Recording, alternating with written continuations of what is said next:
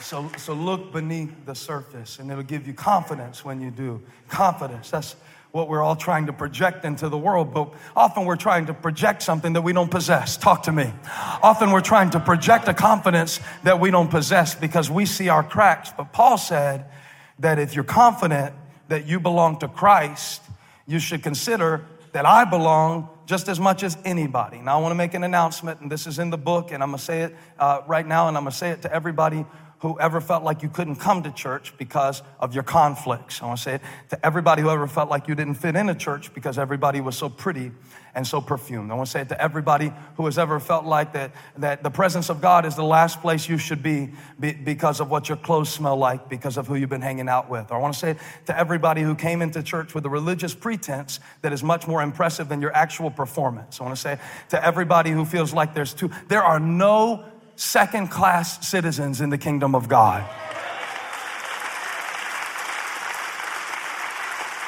It took the same blood and the same beating of the same Savior to get me in that it took to get you in, so I'm confident.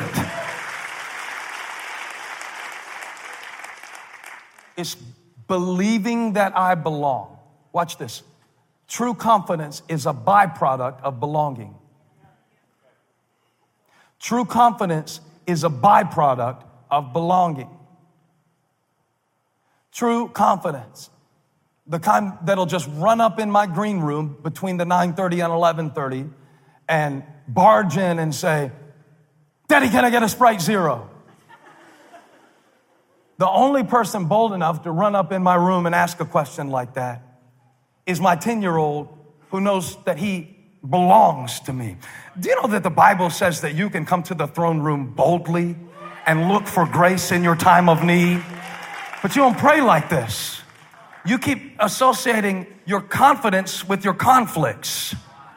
And so, because you're conflicted and because you're cracked and because you're screwed up beneath the surface and you know it, you don't come to God boldly. You don't run up and, and, and get in His face and tell Him that you need Him on the level that you really need Him. You don't, you don't walk with your head held high like somebody who has been redeemed. But the moment that you realize, you know what, I belong here. I belong here. I belong here. Not, not, not, not, not necessarily because of my behavior, but my admission price was purchased. This does not speak well in a self help oriented culture because I, I believe in helping yourself, but I also believe that there are some times when you can't. And so the, the, the essence of, of church needs to be restated. You know, we've, we've made the church so much like a country club that it's a wonder they let us keep our tax exempt status. Do you know what I mean? We, we've made the church so exclusive. We, we've made the church such a place that, that you have to become something in order to belong somewhere. That might be church, but that's not the gospel. The gospel is not you can belong when you become.